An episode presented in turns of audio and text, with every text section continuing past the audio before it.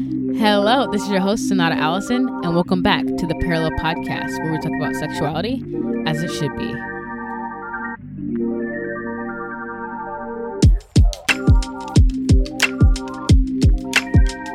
Hello, everyone. Hope you're having a wonderful day today.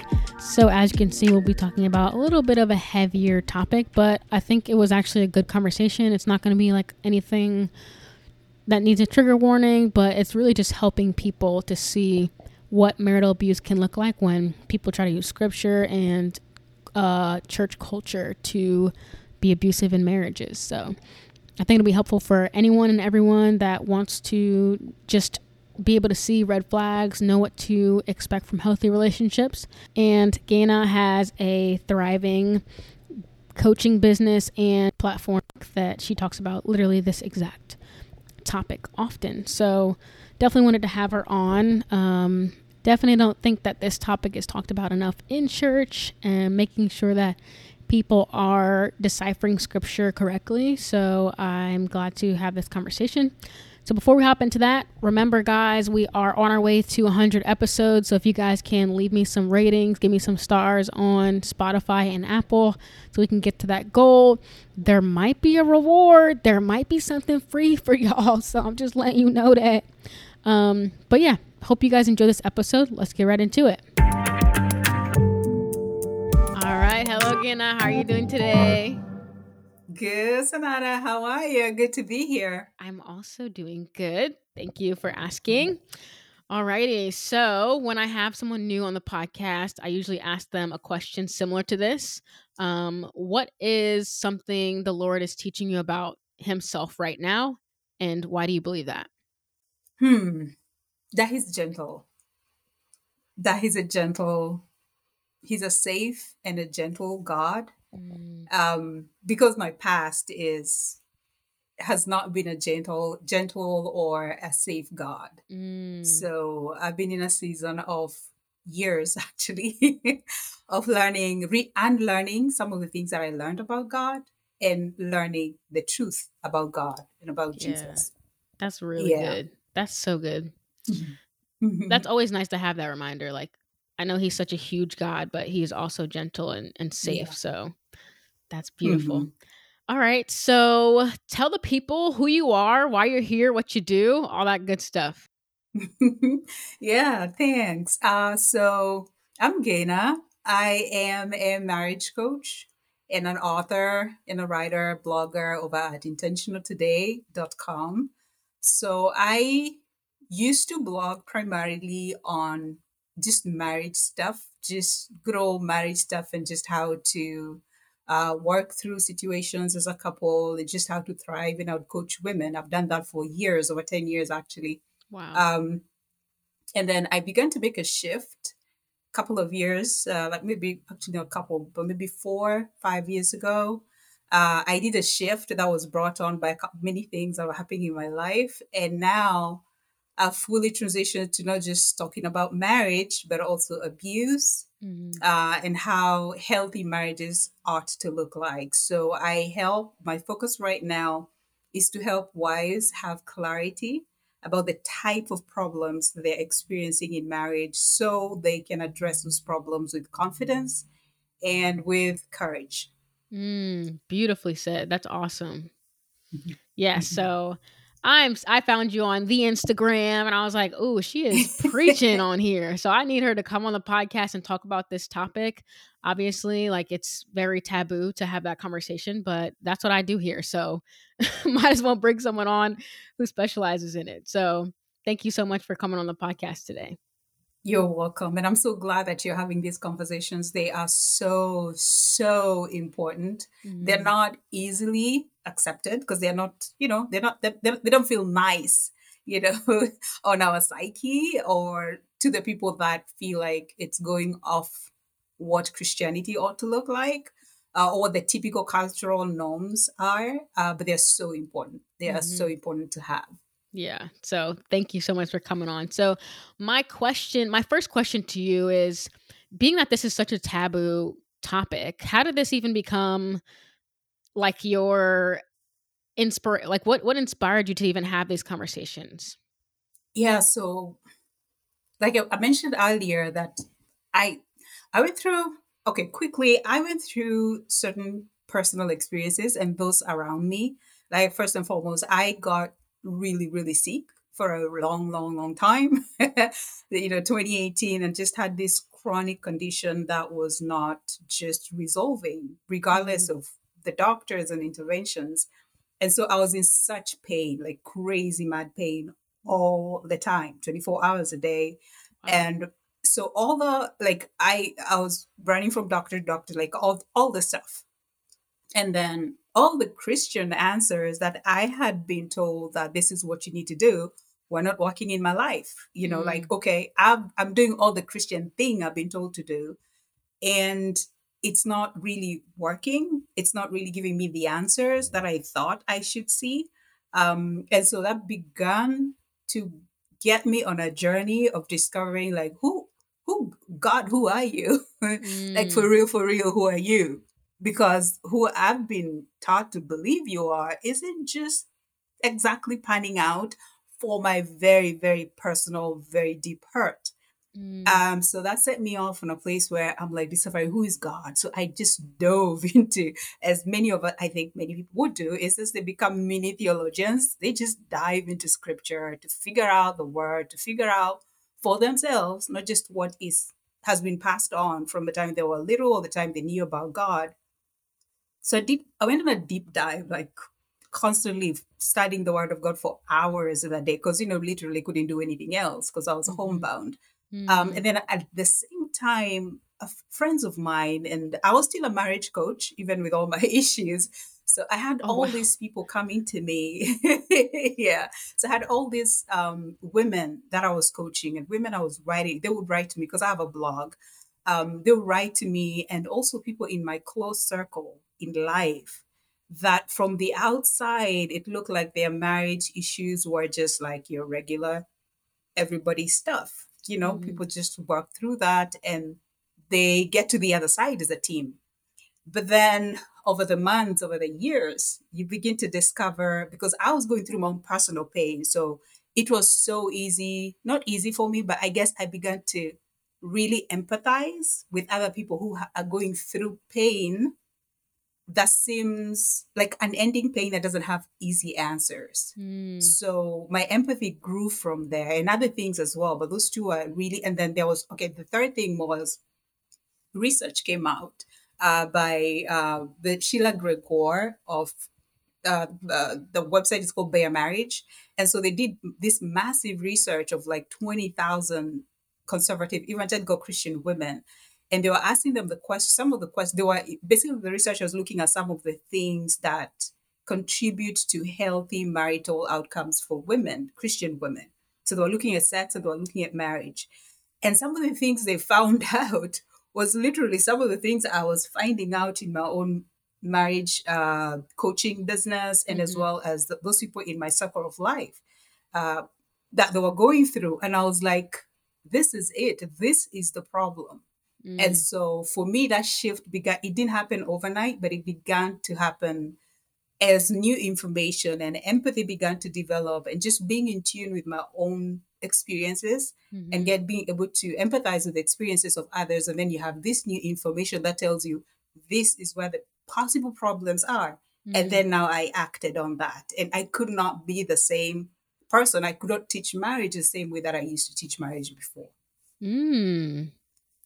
Okay, so what makes you say that? Why couldn't you teach it the same way?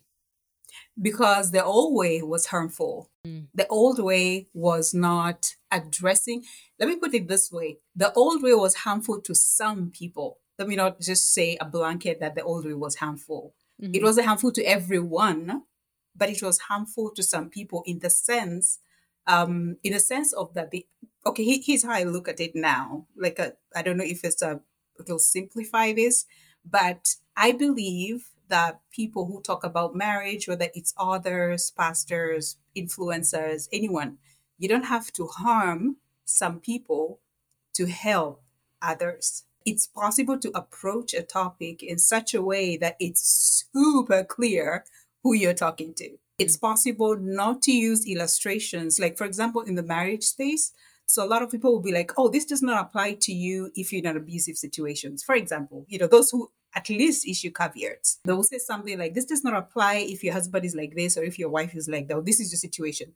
And then they'll go out to tease out, they'll use illustrations and tease out the subject in a way that reels in the person who has um, those chronic marriage issues. Mm. For let me just a quick example. Like like a month ago, I was reading this book that had been recommended, like, oh, this is a great book. It handles everything with good balance and everything. And then I found the same problem where you say that this, they had big caveats that this is not for, you know, like abuse is wrong.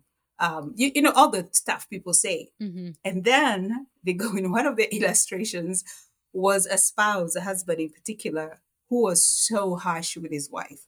Like he Mm. was so harsh, he was done. He was harsh. He would just go on rants and rage and rage at her. He was verbally and emotionally abusive. Clearly, all the things she was discussing were abuse situations. Mm. But then her answer was talking to the wife, getting her to understand what her husband was going through. There was nothing about her safety, nothing about um, what what is actually happening is wrong and it is abuse. Mm. You know, and this is how you get from here. All the advice was how can you understand your husband better? How can you both the the woman was ready to leave, but this other talked her right back to going back to her husband into and it's right there in a book that is celebrated by christians all over like this is the book for couples you know Mm. so and there's so many books like that sonata there's so many books where people say yeah abuse is wrong you should never you know stay in abusive situations but then they go on and give examples where they describe abuse and then they Mm. prescribe an answer for someone in a safe marriage Wow. so there's a lot of confusion Yeah. and we they, there just has to be clarity and that's what i mean that so somebody whose husband is not an abuser can look at that and they're like okay this is a normal issue that we could work with. Like if it's if it's your husband if it's a husband who is like you know we're just not agreeing then it's possible to find okay how do we work through this as a team as a couple? Mhm. because there's honor and mutuality and understanding and empathy there is there's deep honor in that marriage. Both spouses are good and decent people. Mhm. then that can apply. Let's figure out let's have strategies let's have um, communication skills and all the things that are good and necessary in a healthy safe marriage Mhm. so that is so but then so that is possible so you can do that but then if you're going to do that for those people you have to talk about what if your spouse is not safe Right. what if they're not decent they're not good they're not empathetic they don't Mhm. take responsibility for their issues they just want the privilege of you but not the Mm. responsibilities of you what Ooh. then Oh. so if you're going to as, as a person you have to speak to both sides of the room hmm That's good. That is good. Yeah. So as you're saying that, I'm thinking like, so would I mean, I can ask you too, like, how would you um, describe abuse? But also, would you would you say that the difference is like a moment of weakness compared to a pattern, or how would you describe that? Because people do have moments of weakness, and you don't say just throw the husband away or throw the wife away. But how would you kind of explain like abuse then? Yeah, absolutely. Like that's why I I am still a marriage coach because I believe couples, good healthy couples still need strategy. Mm-hmm. They still need skills. They still need people with a sense of like what is right and wrong. They still need to get equipped because we don't come into the world equipped with everything. We all have Mhm. different experiences and we need to know how do we actually make this relationship work.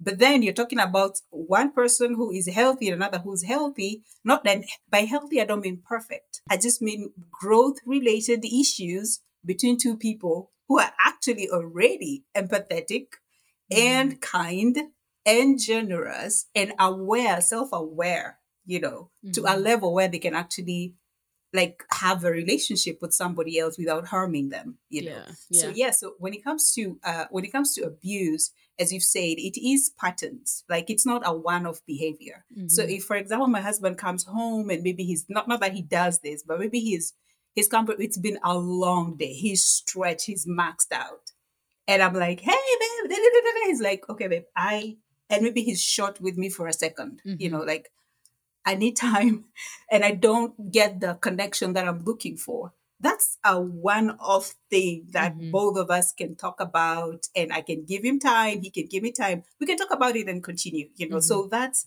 this one-off behaviors is fine. Or maybe somebody has trauma from their past but they are willing and they're connecting and they're, they're not using trauma as an excuse to perpetuate habits that harmed into their relationship. So Mhm. yes, abuse is patterns and that's the thing when it comes to to that is that people can look at just the behaviors and say, "Oh, this is abusive." Yeah, it actually can be, but is this person is this person's desire ongoing uh, is it an ongoing drive to control somebody else, to Mm. have power over somebody else, to exploit, to just have the advantages of a spouse or children or family Mhm. without the responsibility?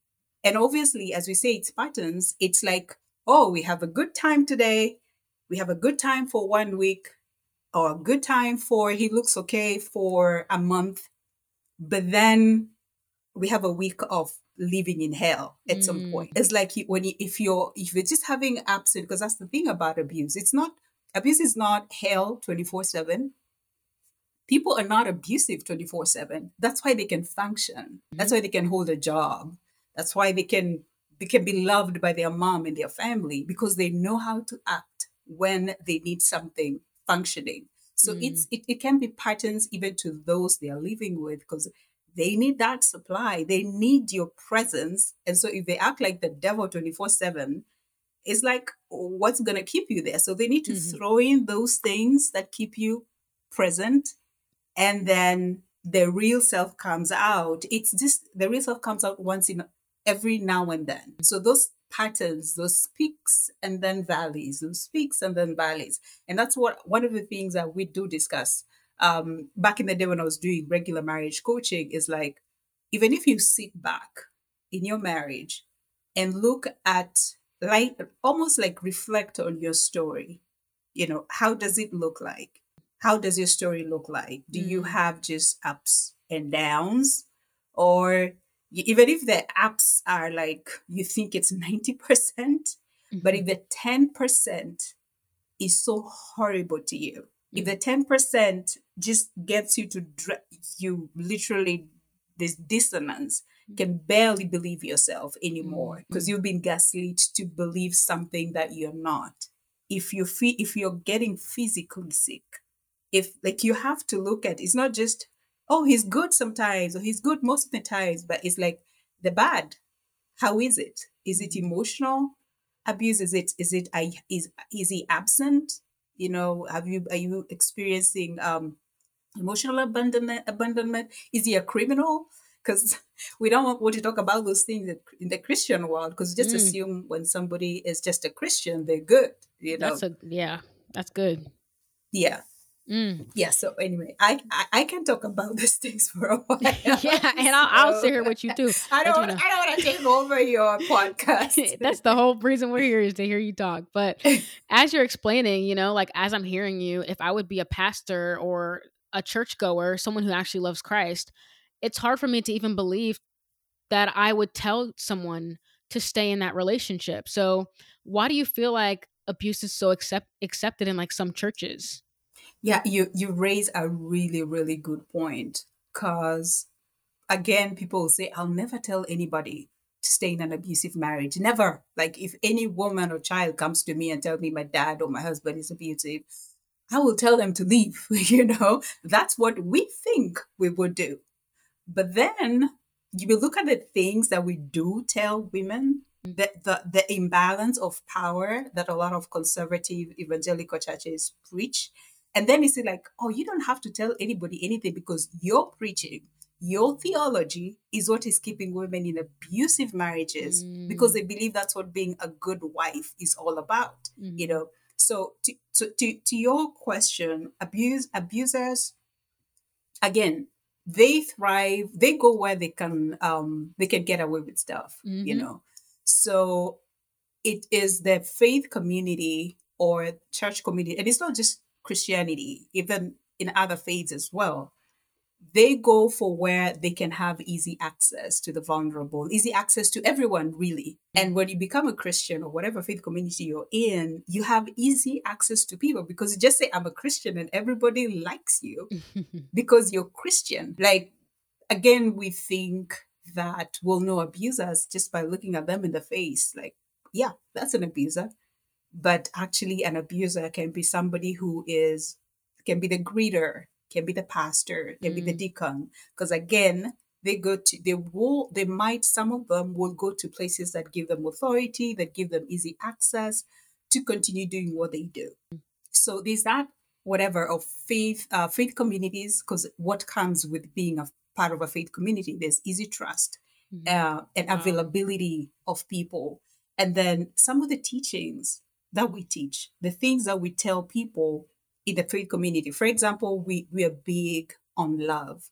We are big on submission. We are big mm-hmm. on uh, forgiveness. We are big on turn the other cheek. And, but then, unfortunately, some of our teachings, there is no balance. We don't balance it out to like, okay, this is scripture, yes, but what does the rest of scripture say? Yes. So we'll take one thing and run with it and do not care what the rest of scripture says.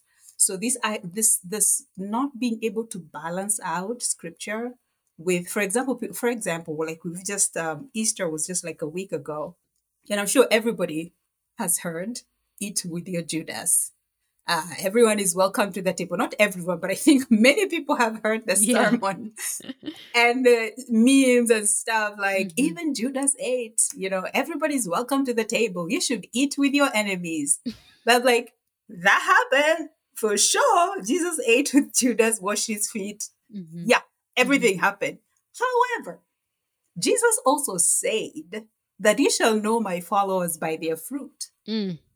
He also said that they sh- my followers shall be known by the love they have for one another. Mm. Paul also talked about in Corinthians and Ephesians, I think Corinthians 9 and Ephesians, I, I can, I can give you the um, the exact scripture for the show notes. Mm-hmm. But he also talked about how you how basically to disfellowship people who call themselves believers, but they are adulterers, yes. they are abusers, they have life altering addictions. He talks about being able so basically the Bible yes has love, but within love, these boundaries. So you don't get to do whatever you want and just say, mm-hmm. I'm a Christian. No, there's accountability. Mm-hmm. But I feel like in the church, we just want people to give the good stuff, give up the goods, but not expect accountability. Mm. And so we have all these things that enable abuse because that is fertile ground for abuse to take place, you know. Mm. That's you know, and then there are other things like we teach abusive teachings, like wives submit to your to your husbands without mm telling mm-hmm. the husbands like you're supposed to submit to your wife too. Right. You know, that that's literally Ephesians 521. Paul talks to the church and then lays out how does that look like for this particular culture we're in and then finally i think we don't address abuse because people just don't want to pastors don't want it. it's a tough subject you know it upholds everything for them you know it's it's just people just think that when you're talking about abuse you're attacking the church or mm. you're attacking the marriage institution but the truth is, when you say, this is not of Christ, I think we can do better, that is actually a very high view of marriage and a high view of how Christianity ought to look like. Mm. But we're so protective of our institutions, you know, the kingdom of God, the institution of marriage, the church, that we stopped valuing people. We just care about the big thing and not the people that yeah. make up the big thing. Mm-hmm. And Jesus was always for the people. Yes. That's why he came to earth. Mm-hmm. It's not to build a, an earthly kingdom, you know, mm-hmm. that, like, you know, I mean, he didn't come to build a big old church. It was all about the people. So, but we have pastors and we have leaders who are, they're about platform. They're about keeping the church, you know, the money and all that. There's just so many details that go into it that just people just get lost in it all. Mm-hmm. And so mm. it's very hard to to to address something from the pulpit when you know it's going to annoy a lot of people mm. in the church and probably is going to affect the tithe you're gonna get hateful notes from your people saying, Mm. "No, I don't think men behave like that," you know, or women should behave like that. It's it's just hard. It's just Mhm. hard to take a to take a stand in Yeah. this particular area. Yeah, and I I get that, and I think my heart, the way I think is so black and white. You know, it's like I hear it. You know, I want to have compassion for people that don't want to have these conversations because it'll annoy their congregation. But I'm annoyed, right? I'm annoyed. It, it saddens me that these people are still in these, like you know, like we have to get o- we have to get over ourselves at that point. Like you have to get over yourself and remember who Christ truly is. That sounds very like a Pharisee. I'm, you're not thinking about the people anymore. You're thinking about the the institution and we have to just get over ourselves like who i, I just i don't want to like sound um mean but like what about the people you know like is it really that important and Yeah. there are people in your congregation who are suffering is it is it worth that Oh yeah, yeah. We is we have to go back to the basics. It's it was never about anything but people. mm-hmm. It was always about the people. Jesus died for people. right Um, and I hear you. I hear the frustration, and I hear and I love that point you've made that the pastors might not want to annoy their congregation, but the congregation is already annoyed. Like, come Right. on, right deal with it. Yeah, that's a great expected you point. to deal with it. mm-hmm. Yeah. Yeah, you actually said it. So I'm just repeating something. That's what I got. it's like you don't to annoy us, but you're already annoyed. right i didn't you better. We expect you. yeah i didn't think from the point of view where i'm in the congregation annoyed at him you know so that's I didn't even think about that. So, yeah, there are already there Gotcha. like me and you are in the congregation. Like, yeah, we're annoyed with you not saying anything. So, there's already annoyance. So let's just have the conversation. And I think that goes hand in hand with like what I said earlier. Like, no one wants to talk about sex either, but there's also sexual abuse that's happening too um, with children and y- young kids who are getting into situations where if they were informed before they wouldn't have even gone in those in those directions because they know that the emotional the spiritual and the physical um consequences of going into those spaces so what do you think you would like say to a pastor who might want to have this conversation where would they even start to have the conversation Yeah. So, and I'm hoping maybe you can you can have this links. I can send you some links to your show notes where people Okay. can actually just go and click. But I'll just name uh, them. okay Uh, so, a good place for pastors to understand a, a starting point really Mhm. is to read books educate yourself like Mm. there's a book called um safe uh, uh the great sick uh, the great i was going to say safe sex. The, the book is called um the why am i blanking out? The great sex rescue. Okay i've heard the great sex rescue by Yes. sheila gregoire and rebecca and joanna. Yeah. Mhm. and and and to your point you, you talked about the younger people like people getting taken advantage of and just Mhm. carrying these burdens that were never theirs to carry they have a new book coming out it's called she deserves better Mm. and that book is is made it's basically for for moms but it's also for anyone who has like a young girl in their life and Okay. i'm not trying to promote the book but it's just because we are talking about resources that even pastors can pick up and Mhm. what I love about this, like those are the books that I've mentioned, they're based on research. It's not just, okay, we think this is what the Bible says. They've actually done the work. The 1st Mhm. book interviewed 20,000 women. Mhm. This other book has interviewed 7,000 women. Like okay. done, a, a, a, not just interviewed, but had um, research, deep research done. Mhm. And then it's also, it's biblically, uh, totally bi- biblically informed. Mm.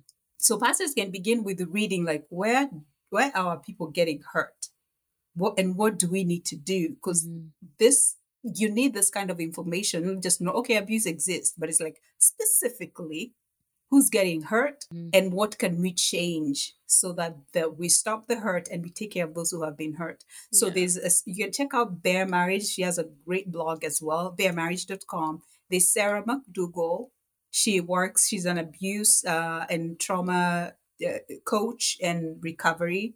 So she runs hi, hi and a co-founder run wildernesstowild.com and it even has that particular website has a a seminar for pastors it's called safer churches where they literally they get all they get everything and they're able to do that so just reading while it is jimmy Hin- hinton um, there's uh, Patrick Weaver. There's so many resources online that pastors can, but and, I, and I'll send some of them to you so that you can attach them for those who want to Perfect. research further.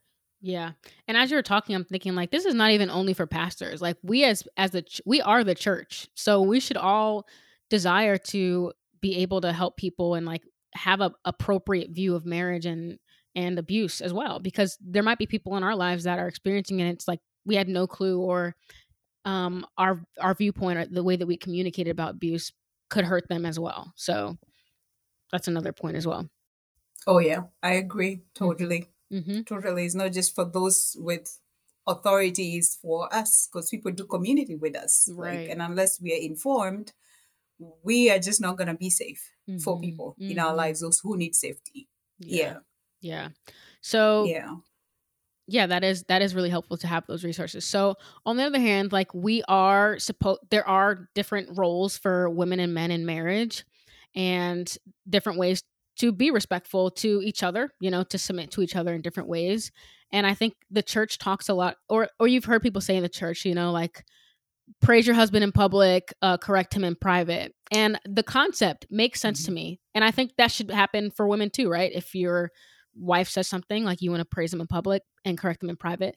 But what might be your pushback to that quote? Yeah. So, because I move in the domestic abuse spaces and relational abuse, really, and trauma spaces, I know how that phrase is a weapon for women and mm. just generally people in relationships with men. And, you know, we are all interacting with men all the time.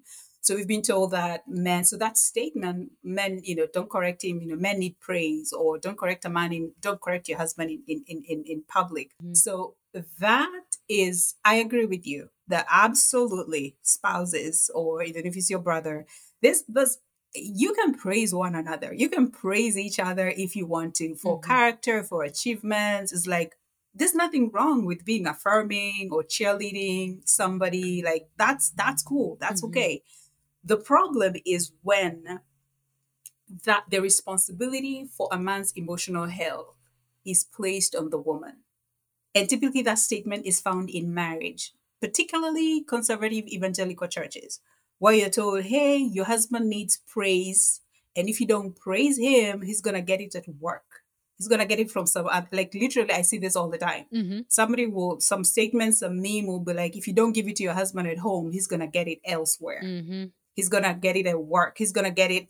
I'm like, come on, dude. You know, like that doesn't even make sense. But we perpetuate this idea that the that women are responsible for the emotional health of their husband. That unless I massage his ego, unless I speak these things to him, he's somehow so frail and fragile that he's gonna collapse or he's going to go panting out there looking for somebody to give him a drink of praise, which is, again, there's a place for mutual honor and mutual affirmation in a relationship. Absolutely. We have that in our marriage. My husband is, is, is a great guy and we have that in our relationship. But I'm saying when that, when, when a man who's, for example, crave, men who have internalized that conversation that they are owed praise, that the husband, wife needs to you know, to lift him up in public. What they're not expecting is any pushback whatsoever. Like they are, they take criticism as you're correcting me. I'm the leader. Like mm you're correcting me. Like women hear these conversations. You need to praise your husband in public and correct him in private. And what they are internalizing, whether marriages are either problematic or just downright harmful, is I need to constantly magnify his, him and mm. make myself smaller and mm. smaller. So I need to fish for all the good stuff, imagined or not, whether they're there or not. So that because again, at the same time, you're trying to build a healthy marriage. Like as, as a wife, even if your marriage is horrible, you're you're still having hopes that he can be better. So you've been told that if you praise him, you're drawing out the good in him, which is a lie. Because mm. if if darkness resides in somebody, there's no way you're going to draw out any good in there. Ooh you might draw out some some um you know some masking right or somebody pretending they're something else mm-hmm. a facade. But it's you're really never going to you cannot change somebody from who they are to who you want them to be because human beings do not have that power. Mm. that's that's the power people have. And when they allow god to shift things in them then they can change. So the problem i have with that statement is that it keeps women in this state of dissonance where they're like i'm to praise i need to praise him but at home there's nothing to praise like the real mm. real real guy there's nothing you can say of, of your spouse that he is overall a good person. Wow. And so, but you're supposed to come up with information, things to praise him and not to correct him at all. Mm-hmm. So you're supposed to leave, because again, abuse has that. People have um, masks. So they have a public persona and a private persona. So as a wife who has a really difficult or unhealthy or a toxic spouse, you're supposed to not ever discuss your private persona. So you ignore all that and constant, constantly praise your husband in public or social media or do, and never correct him, not even never so again we might take that to mean I cannot talk about my issues with anybody who's safe because that's going behind my husband's back. So they never get any help because they've just been put into this mindset of I cannot correct my husband. I cannot I have to I have to make myself smaller and make himself bigger because that's what he needs. That's what he needs. Mm-hmm. But all they are feeding is this dysfunction and harm in the relationship. And then what happens is, and I've seen this, Christians will be like, oh, when everything blows up, they're like, oh, we had no idea things were that bad. Why did she say anything? And I'm like, we told her not to. We coached her not to say anything. And then now when things are bad, we're like, we are literally witnessing the fruit of our mindset, the things that we told her to do. So mm. it's it just doesn't do good to anyone. Yeah. To have a place where you're being told you have to lift. And then the other thing, men men can be healthy all by themselves. Yes. We've been taught to coddle men and yes. to just you like they're little boys and they're not. Mm-hmm. They're not. They can men, Sonata, you go out into the world and you're not waiting for like i need somebody to lift me up if i don't get it i'm gonna right. just go get it from whoever no mm-hmm. we both are capable of being um people of character people of integrity mm-hmm. even if we are not getting what we think we deserve we're not going to leave our character because somebody is not giving us what we think we deserve yes yeah, and I think the the world weakens men in that way to where it's just like boys will be boys, so then they don't even learn that they can be held accountable and that they are strong beings and they rely on the world around them to be what they need for them when they have it within themselves already. Um so that is a really good point. Like I love to uplift men in that way. I know it's it's very counterculture right now to uplift men, but I think if we uplift them and help them understand, like, you are fully capable of being an emotionally stable person on your own. It's not a woman's um it's not a woman's responsibility. Um and you can have your own good character regardless of what a woman is doing or what another man is doing around you and allow hold them accountable in that way and know that they can do that by themselves and they don't have to look for it somewhere else like and that also what where is Christ in all this then if you're so incapable that you have to rely on a woman to be emotionally stable, yeah. that's just nowhere to be found in the Bible and it's just not a real thing. Yeah. So I do yeah, I appreciate yeah. you saying that. Um I was Yeah, say, and and so, yeah, sorry, just to add to what you've said, like men are actually capable of doing that, capable of going to God, to Christ, and getting all the answers that they need, getting the healing that they need. Mm-hmm. And that's one of the things that I observe as well is um, just saying that it's not that men cannot even crave i'm not saying that if now if you feel like you're you're craving this you have this desire for your wife to just mother you and just make tell you how great you are and you just have like you just find yourself because again when men have internalized certain messages even not just men even women mm-hmm. who have internalized certain unhealthy messages they're going to come out because they believe them mm-hmm. so but my point is if you find yourself craving this affirm to be affirmed by your wife in this way. Mm-hmm. If you find that you can barely take correction and you just think her correcting you is like, oh, she is against me, you know.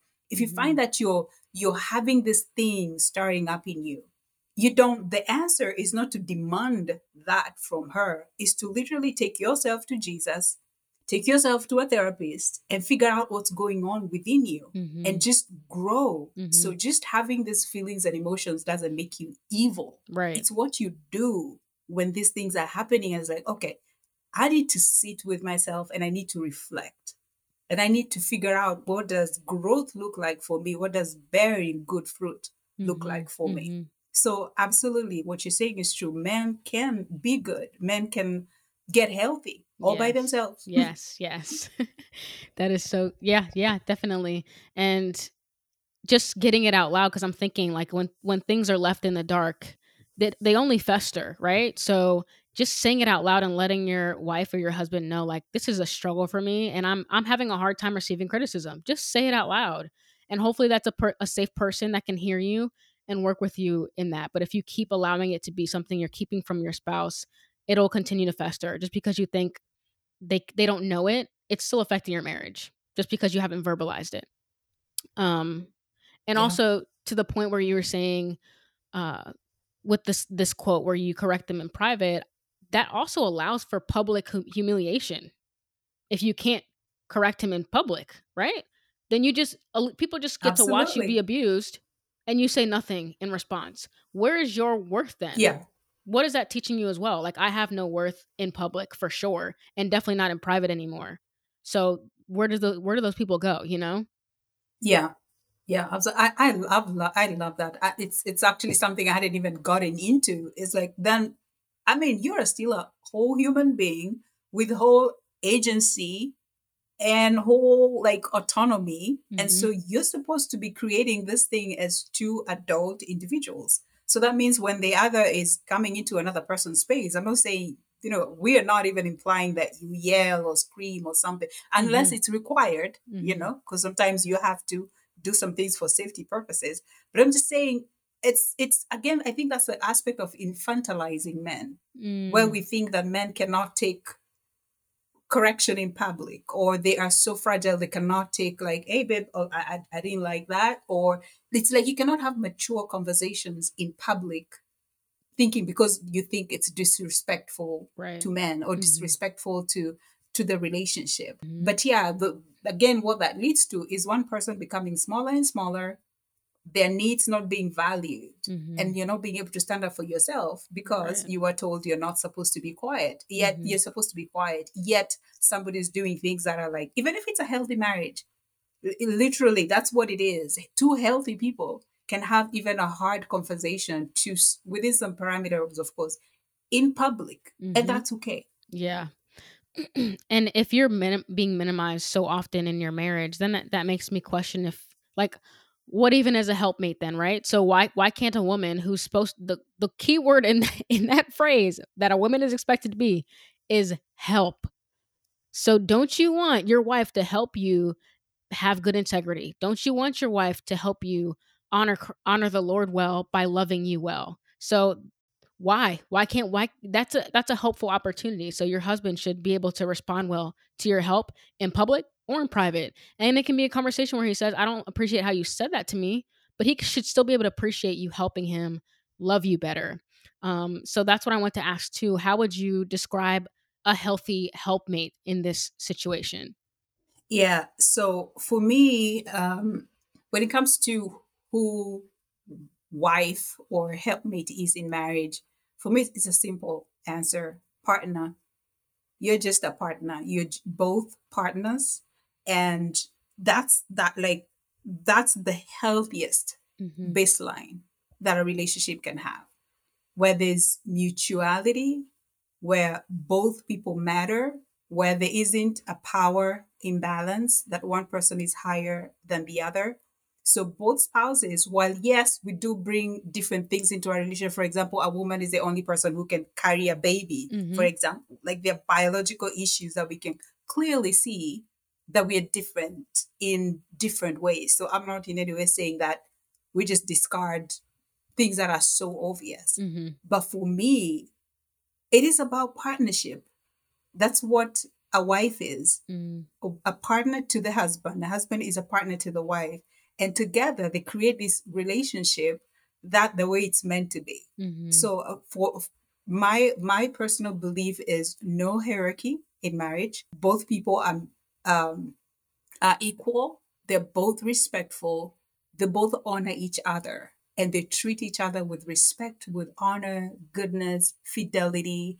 Um, nobody's minim, you know, minimized. Nothing is justified or pushed aside as like, oh, you're a woman, I'm a man. No, just two normal adults who are just creating a great relationship. And Mhm. research again has shown that those are the marriages that tend to last and that Mm. tend to be the healthiest, not just last. Because again, how long a marriage lasts is not a measure of, of how good that marriage is. Right. But the healthiest marriages are where people act as partners, Mm. not where one person is holding um, the authority. Quote, or one person is where there's a power imbalance. Mhm. You know, so the health, those are the healthiest marriages. Uh, the Gottman, John Gottman did that research, and Yeah. uh, the Bare Marriage um, team also did that research, and they came out to that thing, and we see that in Scripture. They're basically confirming what what Scripture says that we are both created in the image of God, and so there's no there's no one who is more of an image of God than the other. We're Mm. both the same That's good. yes, there are things that we bring into the relationship, and this it's functional. Literally, it's got nothing to do with gender. It's simply function. You know, the same way if, if for example, has a wife maybe has a better paying job or better career prospects, they might decide, okay, she's gonna do the work, and the husband is gonna raise the kids. You know, gonna stay at home, raise the kids, and do his side thing. So Mhm. it's just it's it's got nothing to do with gender. So you make Mm. decisions and you do your marriage not based on these gender roles, but basically what works for us right now, what works for us, and then you what is within because we are follower what's what's within our values as a christ-centered couple if you're christ-centered. It's like you work based on partners and mutuality as opposed Mhm. as things that are put on you that you're like okay how does this apply? Let me just quickly give an example. So my husband and i are from the background of husbands lead and wives submit. So Mhm. gender roles that's what we believed growing up that's what we were taught that's what we knew but funny thing is, in our marriage, and I believe many people who believe that uh, the the that husband has more power, makes decisions, leads the family, the wife follows. People, those who believe that, and that was my husband and I, those who believe that, but they actually have healthy marriages, act like partners in a relationship. Mm. So they might say, my husband leads, but if you look at how they do their marriage, they're more like partners. More than, oh, my husband is leading and I, they talk out stuff. hmm They stay up talking about things. The husband is not going to make decisions that the wife doesn't approve of. They they do they do things together hmm as partners. Now, if the if so, if saying that you're doing something doesn't mean that is actually what you're doing, and I found that in many uh, complementarian or people who do the gender roles, hmm that we will say because that's what we're told to say at church. So we will say this is what we're doing. Even the pastor will say this is what we're doing.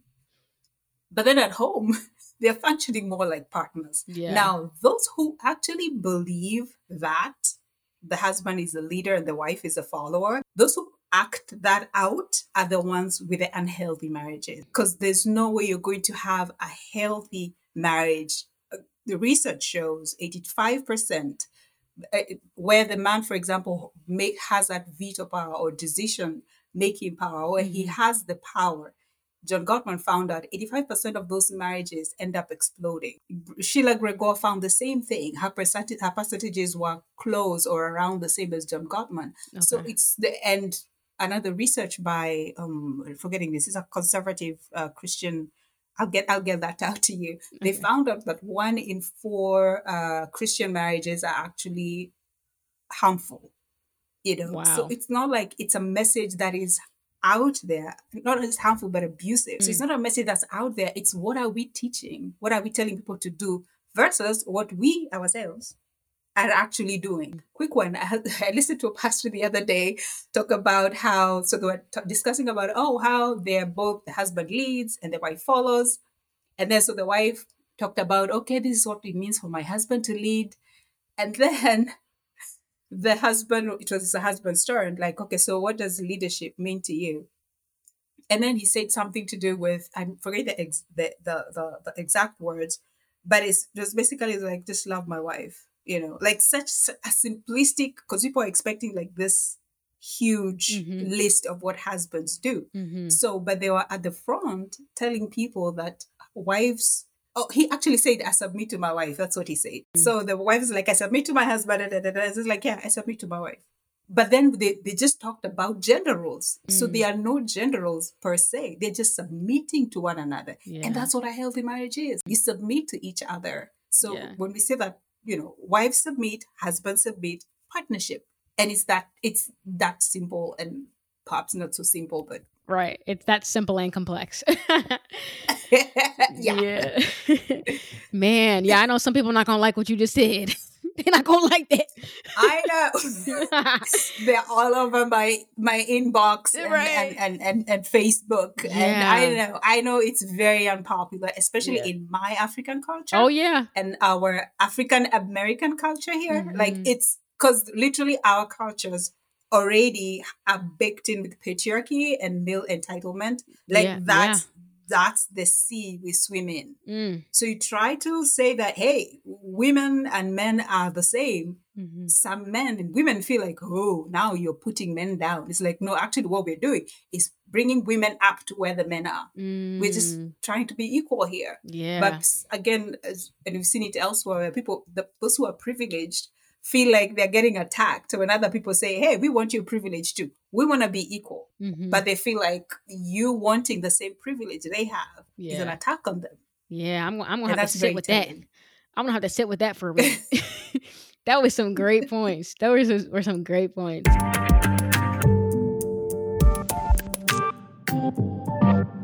So, as you guys heard, I said I wanted to sit with that for a little bit longer, and I did. And I agree with 98% of that point that she just made there. I honestly think this could be really semantics. Like, I don't think any of what the conversation we're having right now is salvific, but I do think that the Lord says in in marriage that we're supposed to submit to our husbands. There's many scriptures, I think way more that say that we're supposed to submit to our husbands than anything else. They talk about how he is the head of our families, and the Bible says, as the husband uh, submits to Christ, the wife submits to him. And the Bible also outlines how um, much responsibility a man has to his family. So um, I think it's similar to the Lord. He is the Lord of our lives, regardless of him treating us as an equal.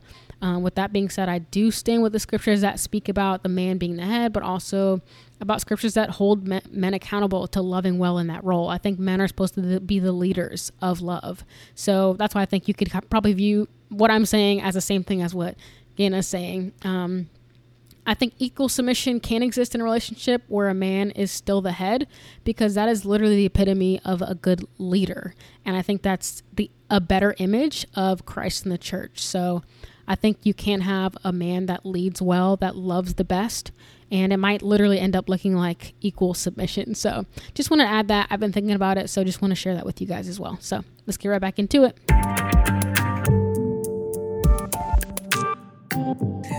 That's good. Yeah. Okay. So to shift a little bit because I know we're we're talking a lot about what healthy looks like, but I wonder um, for people who are friends with or in re- relationship with people that might be being abused or um, just you you want to be mindful of this in in dating or in your own life um, what are some signs to look for while people are dating or even in marriage that they didn't even notice that in, in an abusive relationship or they're trying to avoid yeah so another good question so the thing about abuse and i think we talked about it earlier uh, is that abuse is patterns. It's not a one off behavior. Mm-hmm. It's like patterns that occur in a relationship, cycles. It mm-hmm. happens in cycles, it happens in patterns, but those patterns are consistent. Mm. So when it mm. comes to people just being able to know that abuse is present, they cannot just watch for just one of. Now, obviously, there are one of behaviors which just is a big red flag. Right. If somebody pushes you or does something physical with you, mm-hmm. you don't need to read anything else, you'll know. Yeah. But a lot of abuse is emotional, psychological, mental, sexual, um, financial, cultural. So you some of these things will need more a little bit of nuance and a little bit of not nuance, like a little bit of more like zoom out to figure out what's going on because it won't just be on your face. Mm-hmm. So for anybody who wants to figure out if their relationship is healthy or not, or if the person they are seeing is healthy or not, there are resources to help you. Okay. Because I can I can name off behaviors, and you'll be like,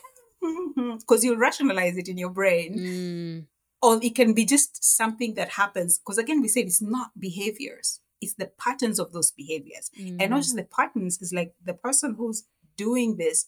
What are their motivations? So the motivations for abusers are primarily two but obviously it's a whole lot of field but it's somebody wanting to exact power and control over you so they will exploit they will deceive they will do everything change up behaviors to suit whatever works for for the victim as long as they are able to maintain power over you as long as they can be able to control you and manipulate you and exploit you so for example, we might say, we might call out a behavior and say, okay, when he just stalks you on social media mhm. or he wants to see your phone to know who you talk to and all that. But then you're like, well, even I do that with his phone sometimes. I grab his phone and look at it. Mhm. But you're looking at his phone.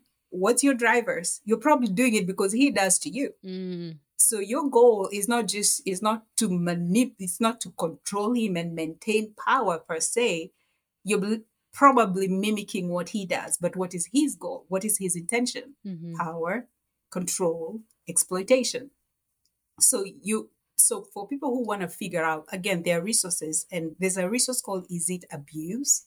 And that one it's totally free, short videos as well will show you what to look out for in abusive situations and will like what what are the what are red flags should you look out for Mhm. there are other resources that give you the green flags like what how does a safe relationship look like Mhm. as for me safe safe again is you can just flip that are there patterns of goodness in this Yeah. person Mhm. patterns of character in this person you know fidelity gentleness just look at the fruit of the holy spirit. Mm, can you see it in this person?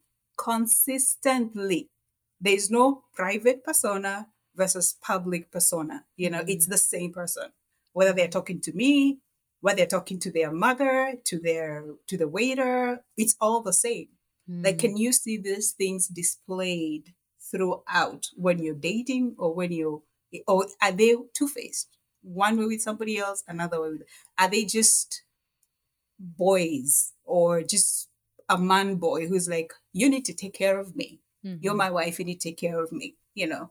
Like are they there's just so many things that go into the harmful abusive persons and you have to look into this. It's like you consider is there mutuality? That mutuality is so important because it sets women up for abuse. Horrible because we tell women one person is higher than you. Mm. So when a guy is doing say for example in church we're told men men are leaders.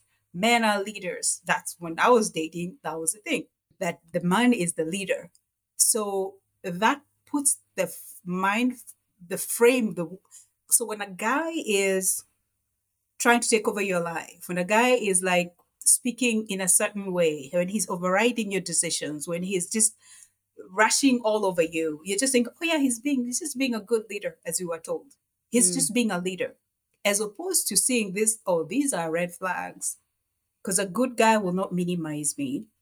A good guy will not justify things that make me uncomfortable. A good guy will be aware that there's something called consent you Mm, know? They, they will so but then some of these things are framed as being a leader. Yeah. so we need to get educated on what is actually a healthy relationship It's got nothing to do with what should be but what it is what am i having on the table of my relationship and then be able to discern that so Mhm. there's a lot of content out there. There's a lot of good information that, and we'll, I'll, I'll, I'll we can share that with your listeners and readers so that they know because again it's not readily available mm-hmm. for us mm-hmm. christians yeah it's like you'll have a whole lot of stuff 10 ways to have a great marriage but there are no 10 ways to escape a bad marriage mm-hmm. you know? yeah that's good and we'll definitely get to that part but as you were talking it bring me brings me back to what you said earlier how there are some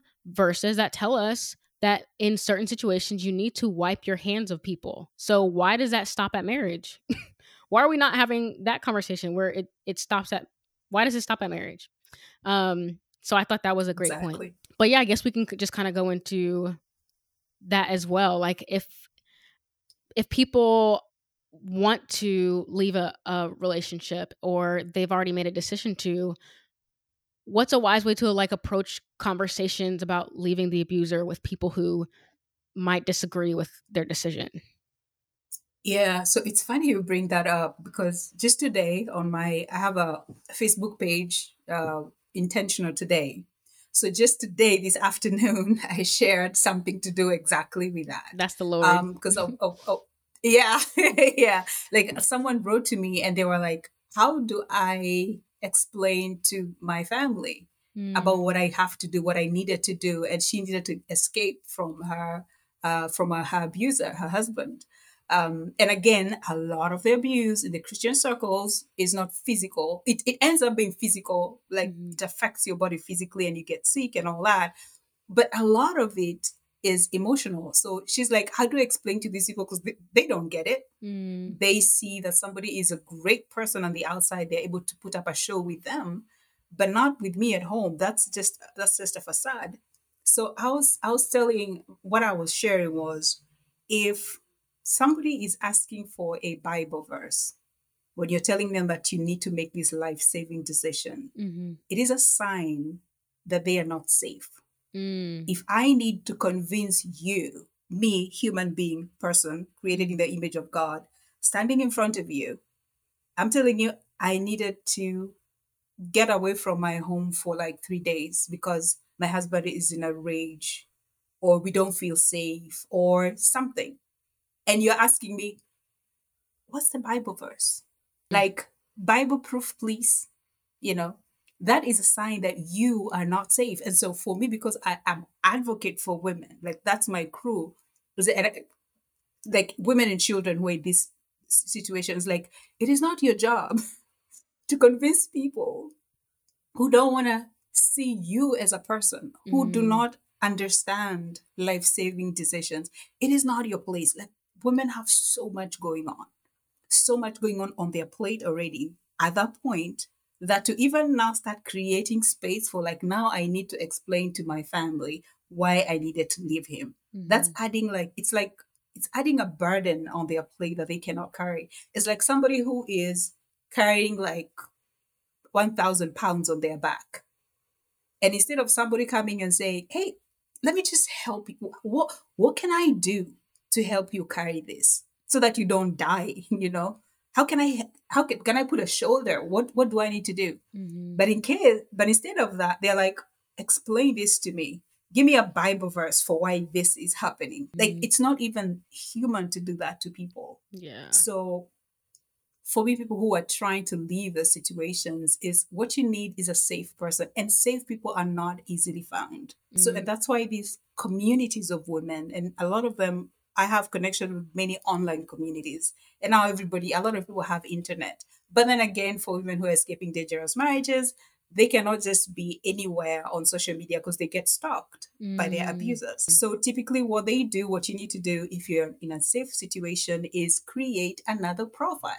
Create a new Google, Gmail, create a new name profile on Facebook and join these communities. You never new names, everything and you never even have to say a word in those platforms. Just show up, learn all the free information, what you need to do, because you can't just up and go. It's not possible. It's not safe for women mm. to just up and go when once they discover there's abuse because mm. there's so much that the, the, the, abuser will probably accelerate their abuse they're probably not financially able to leave mm. there's so much that goes on but at least just starting to gather awareness feeling affirmed you start to get a place to breathe and a place to get equipped and encouraged mm-hmm. as you're figuring out your next step.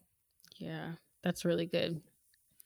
That is really helpful. Yeah. And Mm. it's it is really complex. You know, when you want to leave, you have to make sure Yeah. you have everything in order and you're, you know, making you, then then there's children in the mix sometimes too, so you have to figure that out as Yeah. well and yeah. Mhm. So, yeah, I think you've definitely gave them a lot of good information too. Um and I just remembered something from the last uh topic we were talking about with like decide like knowing how he's an abuser and you're talking about there's patterns and something my mom would tell me is you have to see them in different seasons. And i think a lot of people who are Mm. abusive like to begin the relationship and hop into marriage as quickly as possible sometimes so you're stuck right? You're stuck with me now and in in, the, in it looks like oh he loves me so much that he wants to be married to me so quickly right? Um Mhm. like I tell my friends, like, "Oh, Sonata, I feel like when you get married, it'll be quick. It'll happen quickly." I might want to marry him quickly, but for my for my heart and my mind, I don't think I could even do that with before a year. You know, like my because my mom told me like Yeah. you need to see people in all their seasons, and I think that's a beautiful way to say it. But it helps you see people's patterns um, if you wait longer to um, commit yourself to somebody. Yeah, I love I love that. I love that bit by your mom about different basically give it time. Give Mhm. it time, see him in different seasons, see each other in different seasons. right. But also I want to add that sometimes they are so good. mm-hmm. Abusers are so good at masking. mm They're so good at masking. There are countless women have gotten married. Yes, there's the one who come and sweep you off your feet, and you'll and you'll be like, oh my goodness, oh my goodness, this is the one, and you'll get married. You know, quick marriage, for example, or even you'll date for five years, Mm. and the guy was just fantastic. But then you get married, and over the years, you discover this was a front to get me Mm. here Mhm. he gave me what he thought I needed because that's I just a, a thing is that abusers they will study you. Yeah, that's a good point. They will study what you want, what Mm-hmm. you need. They will ask the right questions, and they will deliver that up to you. So if you say I want to finish school, I want to do yeah, yeah, they'll give you that because Mhm. their goal is like, what's the end goal? I will have this person in my pocket. I'll have them. I'll have can wield power and control over them. I can exploit them. I can betray them. And they're looking for basically a source Right. supply for their for their stuff. So Mhm. I te- and then of course we have all the teachings we've been given uh, as women that all the red flags are baptized Christianese things. Oh, he's a leader. Uh, I'm supposed to forgive. yeah. So you might see a red flag, but but you're thinking, oh, uh, every couple goes through problems, Mhm. or yeah, this is just a piece of conflict. So you end up getting married not because you didn't see anything, but even what you saw had an explanation to it. Yeah. And so what I do tell women is when you see something is happening, whether it's dating, even if you've dated them for six years, even 10 years, whatever, Mhm. or if you got married, and then, you still see, see these patterns begin to emerge. You are not the problem. When it comes to safety at that point, it is not the time to actually figure out how did I, there's, there'll be a season for that. Like, how did Mhm. I end up here? Da, da, da. But Yeah. that is like way down the line when you're in Mhm. that season of, okay, now I'm growing now. But this season is not the time to say, okay, now I made my bed. I guess I lie in it. Because people Mm. will tell you that, yeah. you know. So it's it's it's okay if you didn't see it or if Mhm. you saw it and it was somehow rationalized away, you're not the problem. The abuser is the problem Yeah. and he knew how to get you in there or even through some things that had happened to you teachings and all that that brought you there you're not responsible for somebody's harmful patterns you Yeah. your only responsibility at that point is like how do i get out how do i stay safe hmm yeah Yeah, I appreciate you making that point too. Um, and it reminds me too of how the Bible talks about what happens when you break a covenant with God or with people in the Bible. That covenant is gone. It's done for. so you broke the covenant. If he broke Yeah. the covenant, then he's he's a, he's nulled it on his own. That's not because of what you've done or anything. He Mhm. nulled his vows, the covenant he made before you and God, and divorce has already happened. he did that on his own part. yeah Um. So 100% yeah, so I appreciate you saying that. So, um, is there any like lasting things that you want people to remember from this conversation before we wrap up? yeah i I think we've, we've touched on so much, and this was such a great conversation. Thank you so much for having me. Of course. I know it's it's it's rough in the Christian world Yeah. to talk about this thing, so I really appreciate that we were able to have a conversation about this. Mhm. But if there's anything that I would want women to know, and even men, is that God is kind. You know, Mm. God is good, God is kind. And so if our marriages, if our, and God is love, like when you think about love, what love. Mhm. So God is good, God is kind, God is gentle, God is not a monster, God is not an abuser. So if you see things in your relationship as a pattern, cycles that are not reflecting of God, it is 100% okay to stop and take stock about what is going on Mhm. and think how does safety look like for me? Not how do i fix him? How do i fix the relationship? It is not your job as another say to fix the abuser. It is your only responsibility is how do i and my children how do we say say how because god's desire is not for me to be abused. God is not an abuser and christ said we all know pe- they follow us by their fruit and by love do they love one another so if that's not what you're experiencing in your relationship if you if instead of that you're experiencing harm it is okay to stop i'm a Mm. christian she's a christian so you can this is like from within the Yeah. church we're Mhm. telling you Mhm. that you deserve to be safe you Mhm. deserve joy you deserve respect you deserve to live in peace you deserve loyalty you deserve fidelity Mhm. you deserve a healthy relationship and when it's not there when it's harmful you matter more than the relationship Mm, that's good. That is so good. Yeah. Mm. So, where can the people find you if they want to look for you? Yeah, so you can find me at intentionaltoday.com. That's my website. I got a lot of blogs and resources and all that. You can also find me at on Facebook, Intentional Today, at Intentional Today. That's a Facebook page. You can also find me at, on Instagram, Ngina Otiende, N G I N A O T I E N D E.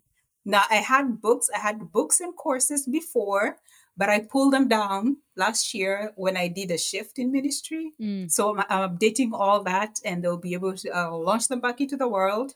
While when I'm done cleaning them up, making sure that nobody gets harmed by anything that I've ever written or anything Mm. that I've said. So yeah. Yeah. but you can come and hang with me, Instagram, Facebook, on the blog, email. Please sign up for my emails. I send out weekly emails as well. Yeah. Yeah. And I just want to like honor you for a second with you being mindful of that. And I think a lot of people don't do that where they go back and realize like I've said some things or done things that may have been harmful. So I want to make sure I correct that. So I do think it's awesome that you're Mhm. you're doing that and you're mindful of what you have done and what you're going to do. So um that's awesome that you're doing that. Thank you. You're so welcome.